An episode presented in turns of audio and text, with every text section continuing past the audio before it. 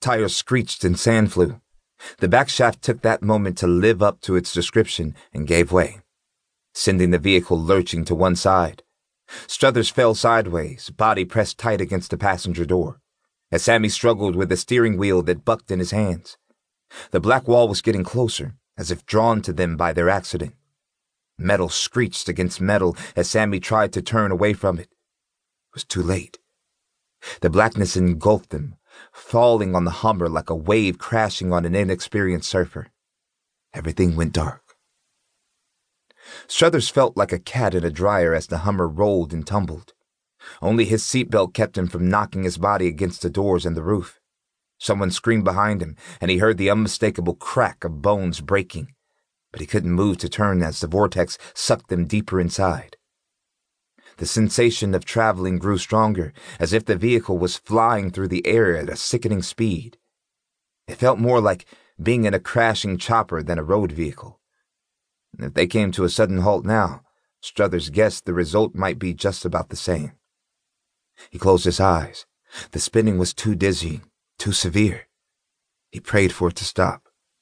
Then, as quickly as it had come, the vortex was gone.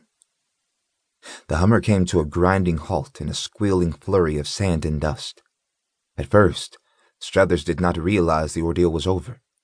He couldn't see anything but blackness beyond the windows. But at least he had wheels on solid ground and, miraculously, seemed to be still upright.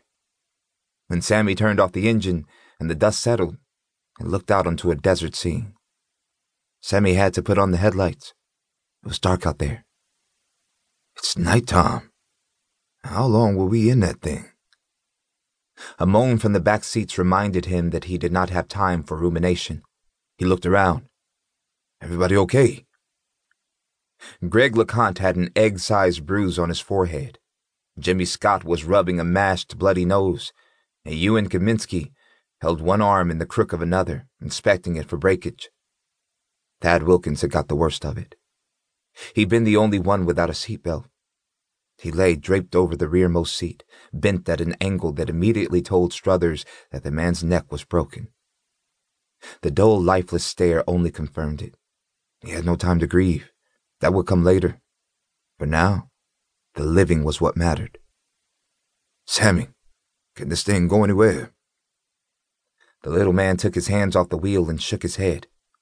It's totally screwed this time, Sarge. We're either waiting to get picked up, or we're walking. Struthers tapped at the control on his headset, expecting to hear that familiar crackle and hum. All he got was dead air. Try the com, he said to Sammy Brown. Sammy shook his head.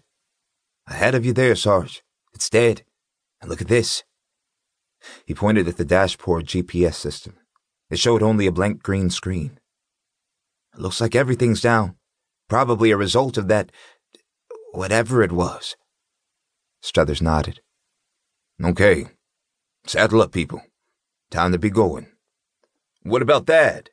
Kaminsky asked from the back. Leave him, Struthers said softly. We'll be back for him later. First, we need to get the lay of the land. We're fish in a barrel if we just sit here.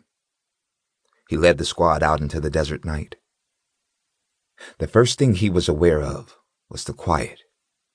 The only sound was the ping of metal as the Hummer engine cooled. The sky overhead was filled with stars, and the arc of the Milky Way stretched across from horizon to horizon. Struthers got his bearings and turned to look west, toward Baghdad. Lights of the city should have been clearly visible, lending a dim red glow to the skyline, but not tonight. The western horizon was as dark as any other part of the sky. Sammy saw him looking. Could that storm that hit us have knocked out all the power when it was at it? Struthers nodded, but he had a cold feeling in the pit of his stomach. The stars are not right. He wasn't about to tell the squad, but something was off, way off. Several well-known marker stars were not where he'd expect them to be. And he clearly remembered a crescent moon the night before, but a full smiling face had just risen off to his east. I don't think we're in Kansas anymore. That feeling was confirmed by a new sound in the night. The dull thwup, not a chopper, but of wings beating.